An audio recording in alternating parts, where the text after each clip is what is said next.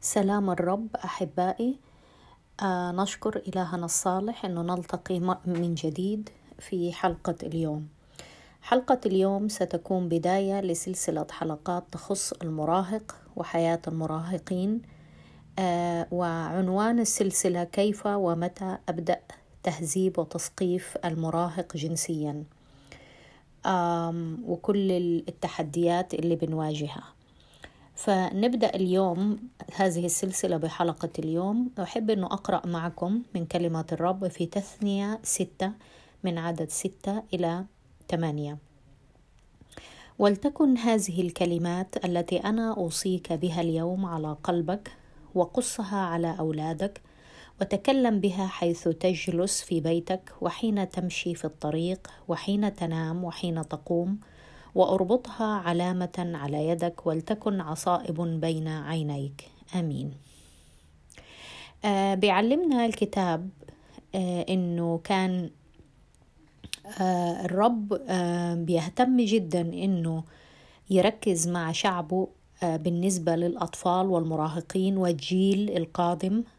وذكر آه منطقة جميلة جدا قال إنه آه خليك حريص إنه تقصها على أولادك.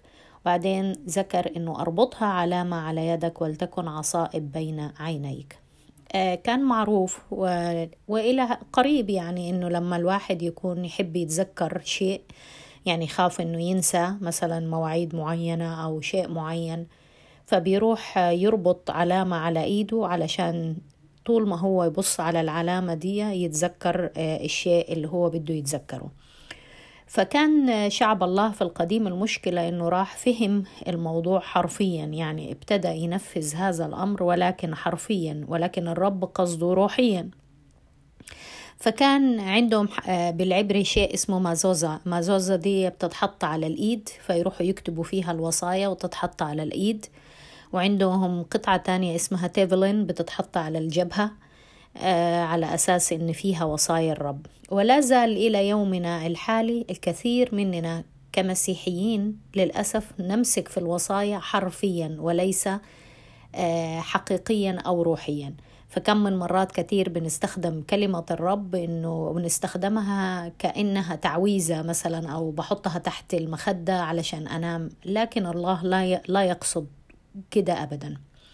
الله يريد إنه كان ينبه شعب الله إنه آه، إذا لم تجلسوا ومع أولادكم وتبتدوا إنكم تزرعوا زرع معين روحي آه، فكر معين مبادئ معين من الطفولة فسرعان ما ستنتبه وسرعان ما إن الجميع سيتفاجأ بجيل جديد آه، يتبنى أفكار العالم وأفكار البيئة المحيطة بهم. وإنتوا عارفين إنه شعب الله لما خرج من أرض مصر ظل أربعين سنة بالبرية. كان حوالينه الكثير من الأمم آه، الوثنية. وحتى بعد ما وصلوا إلى أرض كنعان كل الأمم اللي حولهم كانت أمم وثنية. وكان من أكثر مزايا الأمم الوثنية في ذلك الوقت هو آه، المفاسد والأمور الجنسية. فكأنه الرب كان عمال يحذر فيهم إنه انتبهوا لأولادكم ولازم يكون في بداية عمل إلهي من البيت من الآباء والأمهات وإلا ضغط المجتمع وضغط الأمم اللي حوالينكم ستفاجؤون يوما بأن كل الجيل بتاعكم أصبح جيل مختلف تماما عن الفكر الروحي. آه، كما يظهر قدامنا أمام الشاشة هناك خط مستقيم آه، بيبدأ من الطفولة آه، نقطة البداية بتمثل الطفولة ونقطة النهاية بتمثل نقطة البلوغ والنضوج. ولكن في المنتصف في منطقة منخفضة آه، مسمينها فترة المراهقة. آه، ودي هي الفترة العصيبة جدا اللي مرات كثير من كلنا يعني معظمنا كأباء وأمهات عانينا ولا زال الآباء والأمهات بيعانوا فيها. ولكن المعاناة والتحدي بيزداد كل يوم. نتيجة اللي حاصل حوالينا. آه، طبعا آه، بالنسبة للبنات آه، فترة المراهقة تبدأ يمكن من عشرة إلى 12 وما فوق شوية 13 الأولاد شوية بتبدأ متأخرة شوية عن البنات اللي هي من 12 ل 14 دي هي أصعب السنوات. فبنشوف هنا في الشاشة إنه في خط مستقيم في طفولة بعدين ماشي بخط مستقيم بعدين في آه، منطقة منخفضة. بعد كده تاني رجع من بعد نقطة المنطقة المنخفضة في خط مستقيم إلى منطقة البلوغ والنضوج. آه، فسؤالي هنا من عليه مسؤولية تثقيف وتهذيب الأطفال جنسيا وكيف نبدأ وإمتى؟ ليه السؤال ده سؤال آه، جوهري ومحوري في حياتنا وفي حياة أسرنا؟ آه، لأن إحنا للأسف الشديد ما بنقدر إن إحنا أو دائما عندنا صعوبة شديدة كأباء وأمهات في إنه إحنا آه، إحنا نفتح هالأمور مع أطفالنا وبنعتمد على الببليك سكولز أو آه، بنفتكر إنه بنعتمد على الكنيسة أو على أي جهة أخرى وده مش صحيح. ده هنا بيعمل مشكلة وبيخلق مشكلة كبيرة. لأني في النهاية الأفضل لي أنا كأب وأم إنه أنا اللي أثقف وأفهم وأدرب وأهذب ابني أو بابنتي من وقت مبكر جدا بحيث لما آه، آه، أوصل للمنطقة دي المنخفضة تحت المراهقة ما أعتمدش على الببليك سكول أو على أي جهة خارجية. لأن في النهاية ليه في الرسمة هنا في الخط ده أنا آه، حطيت فترة المراهقة في بمنطقة منخفضة. لأن لو تخيلنا إنه في مياه جاية جارية آه، من هناك من نقطة منطقة الطفولة عايزة توصل إلى منطقة البلوغ لابد إنها هتيجي جارية. في الأول حتملأ هذا المنخفض الأرضي أو المنخفض بالمياه وبعد كده بعد ما تمتلئ حتى ترجع تاني للانسياب لحد ما توصل لمنطقة البلوغ والنضوج. وهنا المشكلة. فإذا لم أنا أتدارك وأنا اللي أقوم بعملية إنه أنا أهذب وأعلم طفلي فلا بد إنه في فترة المراهقة المنطقة المنخفضة دي لابد أن تأتي جهات أخرى سواء كانت ال public school أو الأصدقاء أو المجتمع أو أي جهة كانت فتملأ هذه المنطقة بمياه وقد تكون مياه راكدة مياه مسمومة مياه غير جديرة بالثقة لكنها حتضطر إنها تستمر معاه إلى منطقة البلوغ والنضوج. فهنا أهمية إنه الأفضل دائما لينا إحنا كآباء وأمهات إنه إحنا اللي نقوم بهذا الدور فنملأ هذا المنخفض بمياه اللي إحنا بنختارها المياه الغير مسمومة المياه النقية المياه النظيفة وتعليم صحيح تعليم متدارك من الكتاب المقدس وحياة روحية سليمة فأنا كده أضمن إنه المنطقة المنخفضة دي اتملت بمياه حقيقية مياه نقية قادرة إنها تستمر معه إلى أن يصل إلى منطقة البلوغ والنضوج ليه الموضوع ده مهم في هذه الفترة؟ آه تعرفوا أنتوا دلوقتي آه, آه، مشكلة كبيرة جدا أصبحت تجتاح العالم. صحيح إنها بدأت في العالم الغربي سواء أمريكا كندا أستراليا لكنها أيضا برضو حتوصل حتى للعالم الآخر حتى وهي موضوع مثلا ال transgender أو التحول الجنسي أو صار مثلا دلوقتي بالمدارس يقول لك لا ما تحددش ما تقولش boy or girl ما تقولش ولد أو بنت. فأصبح إيه المشكلة المشكلة إن عدو الخير عايز بأي طريقة إنه هو يدمر هذه المنطقة المنخفضة في مرحلة المراهقة عشان يضمن إنه هو بلع الجيل القادم.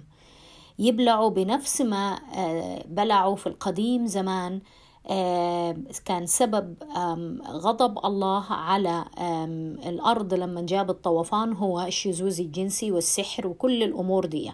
فالشيطان يخطط إنه هو يريد إنه يبلع البشرية من جديد ولكن عن طريق الجيل القادم وعن طريق المنطقة دي. فبيتلاعبوا في المنطقة دي وده هنا التحدي العظيم اللي بيواجهنا إحنا كلنا كمسيحيين وكمؤمنين إنه ماذا أفعل أمام هذا التيار الرهيب الرهيب القادم واللي إحنا شايفينه؟ شايفينه هلأ بالمدارس وشايفينه في المجتمع. فده هو آه، السلسلة القادمة اللي حنتكلم فيها عن حياة المراهقين وكيف أساعد المراهق وأبدأ أنا بدلا من أنه أترك الآخرين هم اللي يملأوا آه، المنطقة دي. آه، ف لأنه أمر مهم جدا.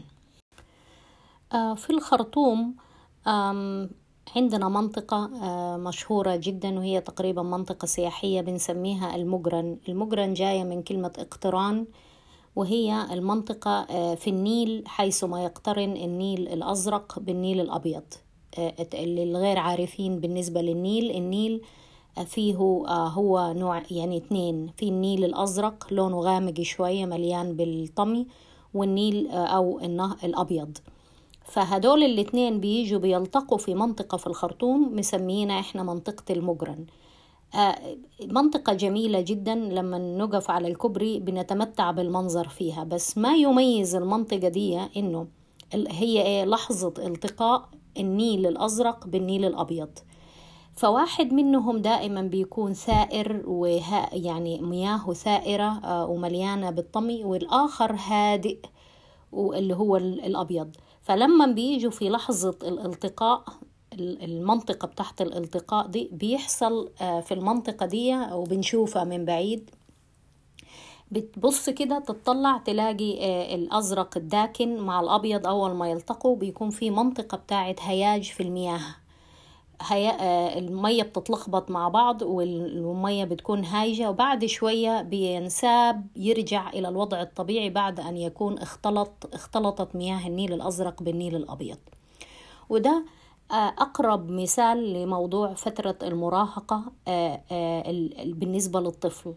الطفل في الصورة الأولى زي ما شفناها في الشاشة قبل شوية إنه بيكون في خط مستقيم من الطفولة بيجي عند نقطة ما يعني بداية المراهقة وكأنه دي هي منطقة الالتقاء ما بين الطفولة وما بين ما قبل البلوغ أو النضوج. فبيحصل هنا في المنطقة المنخفضة اللي شفناها قبل شوية آه، إذا جاز لينا التعبير إنه المياه الثائرة والهائجة والمليانة بالطمي تلتقي مع المياه الهادئة البسيطة التنساب بهدوء. فيحصل هنا في المنطقة دي منطقة مضطربة غير مستقرة. إلى أن يمتز تمتزج يمتزج النيلين أو تمتزج الفترتين وهي الطفولة مع المراهقة ليرجع ينساب من جديد ما بعد منطقة نهاية المراهقة وبداية آه، خلاص الانسياب والاتجاه نحو البلوغ والنضوج. فده اللي بيحصل. علشان كده هتلاحظوا كتير في فترة المراهقة زي ما قلنا بالنسبة للبنات بتبقى أكتر آه، آه، شوية مبكر على الأولاد بتبدأ من سن عشرة عشرة حداشر اتناشر وتلاتاشر دي بتكون أصعب السنين بالنسبة للبنات. بالنسبة للأولاد من اتناشر تلاتاشر أربعتاشر آه، دي المنطقة اللي بيحصل فيها اضطراب شديد وعدم استقرار. وبيحصل فيها صراع رهيب آه، في المراهق. صراع جسماني كله حناخده مع بعض في الحلقات القادمة. صراع نفسي لأنه هو آه، عايز بيبتدى يشعر أنه هو عايز يعيش الاستقلالية ولكن في نفس الوقت ما يزال يحفظ في داخله قلب الطفل الصغير. فدي كلها صراعات بتبدأ تظهر في الفترة دي عشان كده بيكون فيها تمرد كتير وبيكون فيها نوع من آه، التغيرات الكتيرة النفسية والفكرية والجسمانية. لكن سؤالنا آه، هل أنا إحنا اتفقنا إنه إحنا آه، علينا مسؤولية التثقيف وتهذيب وتدريب وتجهيز الأطفال لهذه المرحلة. علشان ما أتركش المنطقة دي إلى أي جهة أخرى تحط فيها مياه مسمومة. ولكن سؤالنا طيب متى وكيف إحنا حنبدأ كيف؟ هل حننتظر لحد بالنسبة للبنات لحد سن عشرة حتى أبدأ؟ أو للأولاد من سن 12 لحد ما أبدأ؟ لا. الإجابة ببساطة شديدة إحنا عندنا فترة ما قبل المراهقة. ما قبل المراهقة اللي هي من عندك من عندنا من فترة الطفولة إلى قبل نقطة بداية المراهقة وده بنسميها فترة ما قبل المراهقة ودي هي المنطقة الجوهرية الكبيرة اللي إحنا هنشتغل فيها آه ليه؟ لسببين السبب الأول هو إنه آه لابد إنه أجهز الأرضية الأرضية اللي أنا حشتغل عليها بحيث إنها تكون جاهزة. يعني أنا النهاردة لما باجي ببني, ببني بيت ما ببنيش بيت على طول آه، الدور الأول والدور الثاني والثالث. لابد في الأول إنه أعمل الأساس أحفر وأعمل الأساس علشان يكون بيت متين. فهو ده اللي إحنا السبب في إنه لابد إنه نهتم بالمنطقة دي في الأول فترة ما قبل المراهقة وهي الطفولة. السبب الثاني وهو ده الأكثر أهمية ولازم ننتبه ليه جدا ليه إن أنا لازم أبدأ ما قبل المراهقة وفي فترة الطفولة؟ ببساطة شديدة لأنه الطفل بعد ما يدخل إلى فترة المراهقة بيصير حساس جدا جدا للتحدث معاه عن الجنس أو عن معاناته الجنسية أو عن التغيرات في جسمه. بيكون حساس جدا إنه نتكلم معاه سواء في المنزل أو من خلال الأبوين. علشان كده بيبقى الاعتماد الأكبر في على اعتمادنا في الأول على منطقة التجهيز اللي هي ما قبل المراهقة. لأن جزء من فترة المراهقة المنطقة اللي, اللي أشرنا إليها المنخفضة اللي فيها المياه تصبح مضطربة وغير مستقرة بيصبح المراهق حساس جدا جدا إنه هو ينفتح أو يتكلم. حتى هتلاحظوا إنه معظم المراهقين لما يبتدوا يدخلوا في المرحلة دي بيكونوا يعني معظم كتير منهم انطوائيين أو حساسين في إنهم يتكلموا عن المناطق دي. فانظروا إلى الشاشة. أنا شبهتها بهذه الدائرة. شايفين الدائرة اللي الظاهرة على الشاشة. دائرة جواها دائرة وجوا الدائرة الداخلية أيضا دائرة صغيرة. دي بتمثل بالضبط الدائرة الصغيرة اللي في المنتصف ده هو المراهق. لكن حوالينه الدائرة الأكبر الأوسع منه شوية وهي دائرة البيت أو الوالدين أو العائلة. تمام؟ والدائرة الأكبر الخارجية الواسعة الكبيرة دي هي بتمثل المجتمع. ونسبة إلى أنه دلوقتي أصبح المجتمع لاحظوا الأسهم الموجودة حوالين الدائرة هتفهموا الفكرة. المجتمع حوالينا من كل ناحية سواء عن طريق الألعاب الإلكترونية سواء عن طريق أي نوع من التسلية للأطفال سواء عن طريق ال movies أو الميديا سواء عن عن طريق ال public schools أو المجتمع. كله عمال يضغط على الاتجاهات الشيطانية اللي يريدها الشيطان الآن في موضوع ال transgender في موضوع المثلية الجنسية في موضوع ما فيش حاجة اسمها ولد أو بنت فلاحظوا لو كانت الدائرة الخارجية دي عمال الضغط عمال يزيد يزيد. تفتكروا اللي في النص اللي هو في في السنتر بتاع الدائرة وهو الطفل المراهق. متى تكون أكبر نسبة من الحماية على هذا الطفل؟ لما يكون في بطانة داخلية مرنة اللي هي حوالين الدائرة اللي بعده اللي هي اللي بتمثل الوالدين ودي المنطقة دي إذا لم تكن منطقة قوية آآ آآ قوية ولكنها في نفس الوقت فيها نسبة من من المرونة بحيث إنه لما الأسهم الخارجية دي تضغط على الدائرة الخارجية ما تقدرش توصل للنقطة اللي في السنتر اللي هو المراهق. انظروا إلى الصورة هتفهموا أنا ما هو المقصود من كلامي.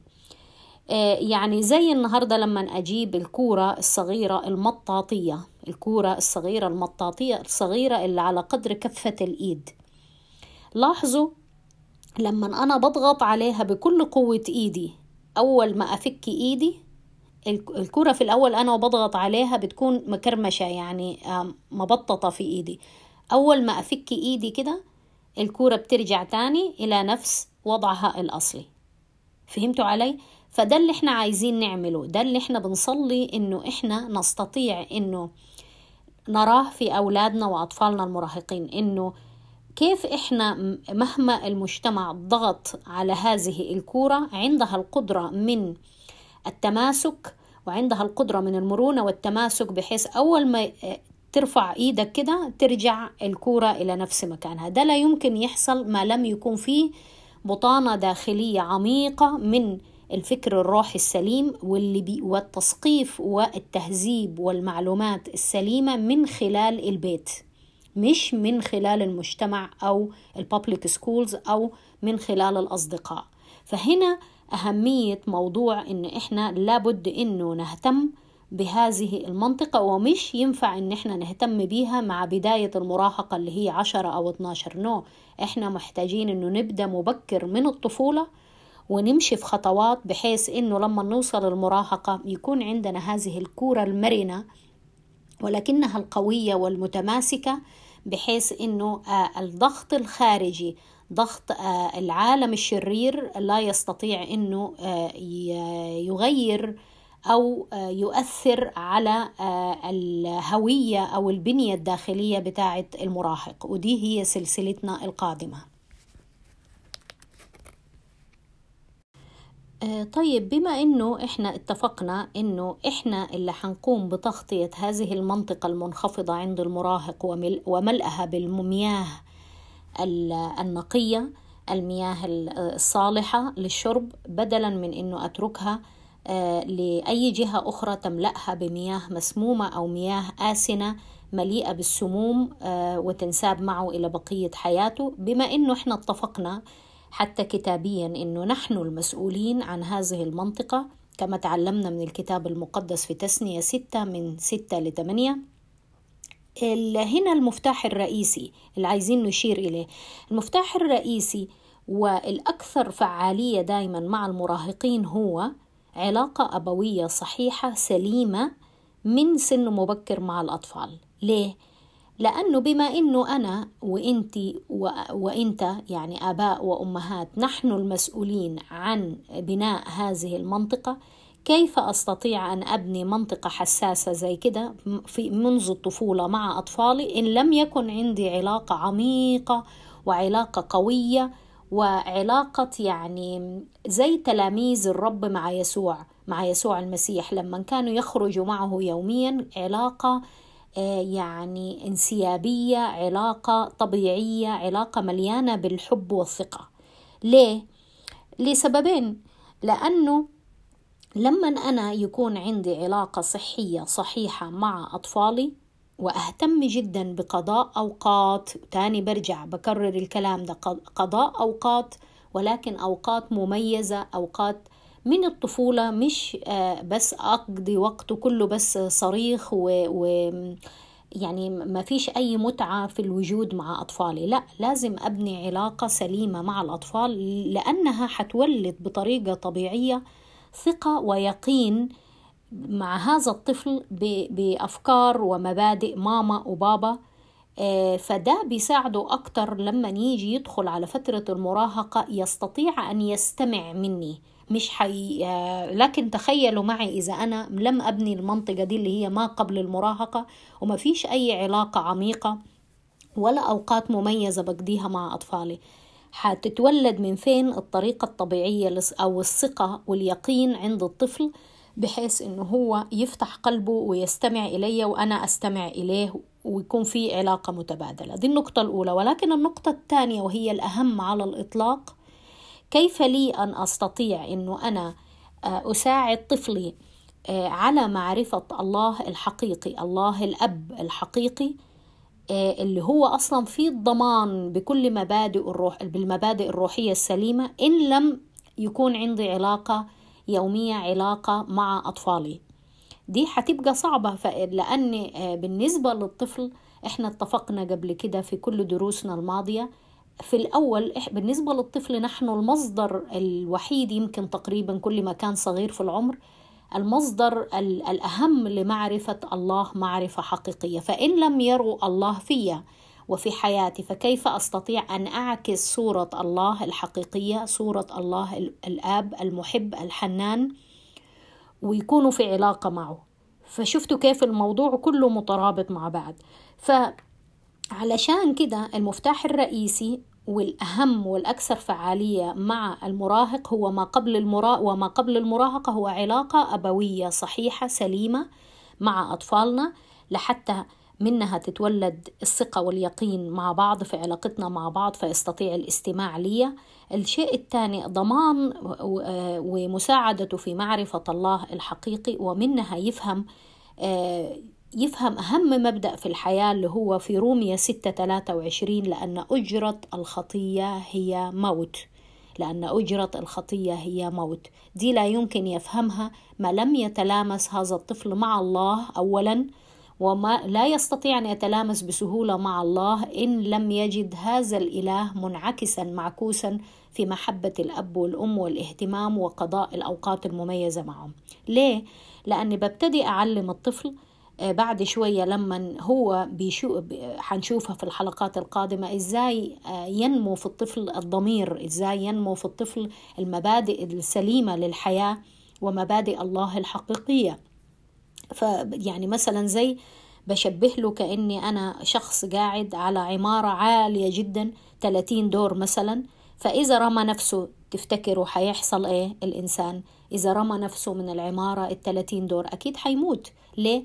لأنه هو آه، آه، عمل ضد آه، قانون الفيزياء أو القانون الطبيعي اللي هو قانون الجاذبية. فدايما بضرب له المثل دي إنه لما أعمل ضد قوانين الله في الخطية مع ده بيتزرع إلا لما يعرف الله. ده معناها كأني أنا رميت نفسي من فوق عمارة عالية فحنزل في الأرض فماذا أتوقع؟ أتوقع أن أموت.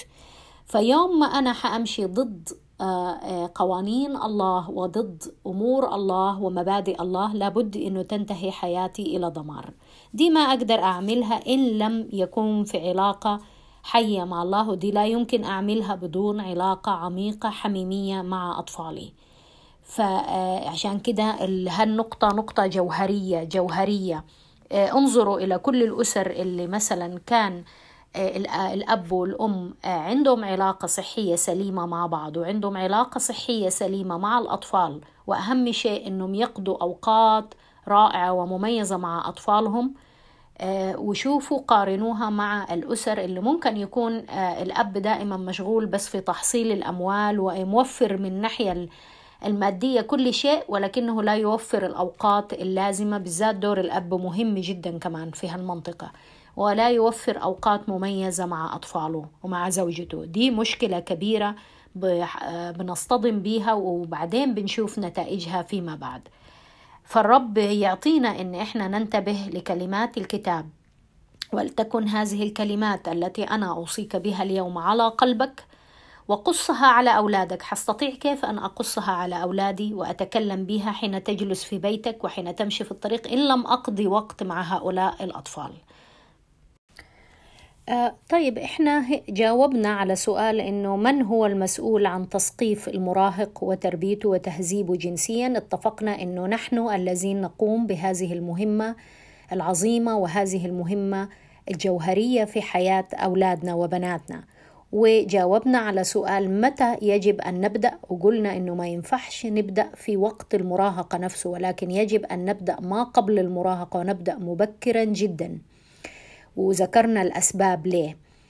ولكن يبقى السؤال الأخير كيف كيف أقوم بعملية تثقيف هذا الطفل؟ آه، تدريجيا من الطفولة جنسيا أبتدي تدريبه وتهذيبه وتثقيفه جنسيا وفكريا وروحيا إلى أن يصل إلى فترة المراهقة. وده هو موضوع السلسلة القادمة اللي حنأخذها بنعمة الرب. حتكون في خمسة دروس لأنه كل موضوع لابد ان نأخذه على حدة. حيكون عندنا موضوع في الأول الشعور بالنقص وعدم الثقة بالنفس. كيف أحاول أتجنب آه، إنه الطفل يكون عنده آه، هالمشكلة اللي هي ال low self-esteem لأن دي مشكلة ضخمة بيعانوا منها الكثير من المراهقين وتؤدي إلى مشاكل رهيبة. آه، الحلقة اللي بعدها حيكون عن ال peer pressure ضغط الزملاء من نفس العمر. لما بيوصلوا سن المراهقة الكل عايز يقلد الكل وده اللي بيقودهم إلى المخدرات والجنس وغيره والمشاكل الرهيبة اللي بنلاقيها في ال schools آه خصوصا البولينج والتنمر وغيره. ده نتيجة ضغط الزملاء في نفس العمر ده هنتكلم عنه في حلقة يعني منفصلة.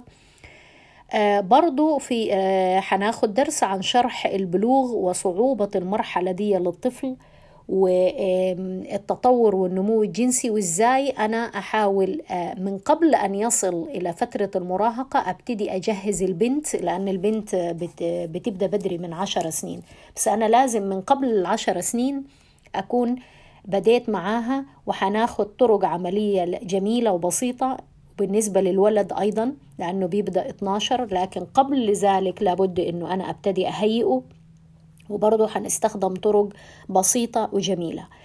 الحلقة أو الدرس الرابع في السلسلة دي هتكون معنى الحب وكيف المراهق بيفكر عن الحب ومتى تبدأ ما عنده المشاعر أو الانجذاب نحو الجنس الآخر وكيف إحنا في البيت نتعامل ونفهمه أو نمشي معه خطوة بخطوة في هذا الأمر. آخر موضوع وده موضوع كمان مهم جدا جدا وهو البحث عن الهوية. هوية الطفل في لما بيجي يدخل فترة المراهقة بيبتدي يبحث عن هويته ويبحث عن استقلاله. إزاي أتعامل معاه في الفترة دي؟ فدي هي سلسلة الحلقات في الأيام القادمه ايمين الأسابيع القادمة. نصلي إنه الرب يباركنا فيها مع بعض كلنا وأشجع الجميع على الحضور خصوصا مباشرة مش في التسجيل علشان بنكون شغالين بالمناقشات وبالشاشة. بتضح بتتضح قدامنا كل الصور أو الأدوات المساعدة اللي بتساعدنا أكثر على فهم هذه الأمور. أشكركم وإلى اللقاء في الحلقة القادمة. نلتقي بنعمة الرب إن تأنى الرب في مجيئه. إلى اللقاء.